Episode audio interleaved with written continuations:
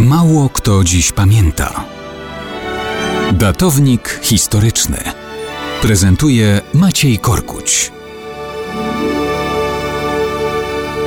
Mało kto dziś pamięta, że 1 lutego 1707 roku w Hanowerze urodził się brytyjski następca tronu, książę Walii Fryderyk Ludwik Hanowerski. Był najstarszym synem króla Jerzego II Hanowerskiego. To jego dziadek został protoplastą dynastii hanowerskiej, obejmując tron brytyjski jako Jerzy I.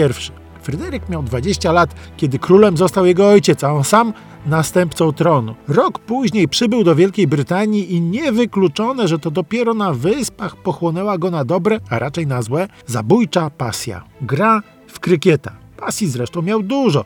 Gromadził kolekcję malarstwa, rysunków i miniatur. Inną pasją był hazard i hmm, płeć piękna, jakbyśmy to mogli określić. Chociaż z czasem się ustatkował. Z rodzicami ciągle był w konflikcie. U niego bezpieczną przystań zawsze mieli polityczni krytycy i przeciwnicy jego królewskiego ojca. Biorąc pod uwagę, że kolejni władcy z dynastii hanowerskiej na tronie angielskim mieli na imię Jerzy, jak już powiedziano, dziadek pierwszy, ojciec drugi, byłby po śmierci władcy pierwszym królem o imieniu Fryderyk. Ale finalnie królem po śmierci Jerzego II nie został Fryderyk, tylko jego syn, również Jerzy, jako Jerzy III.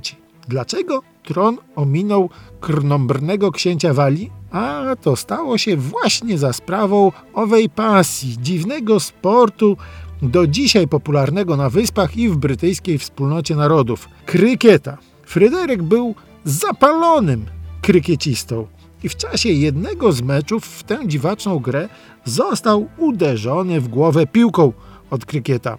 Stało się to w roku 1751. Wydawało się, że jakoś z tego wyjdzie, ale powikłania po uderzeniu były tak poważne, że Fryderyk Ludwik Hanowerski zmarł jeszcze w tym samym roku. No i tak, za sprawą zabójczego krykieta na tronie po Jerzym I i Jerzym II mógł zasiąść kolejny władca o imieniu Jerzy.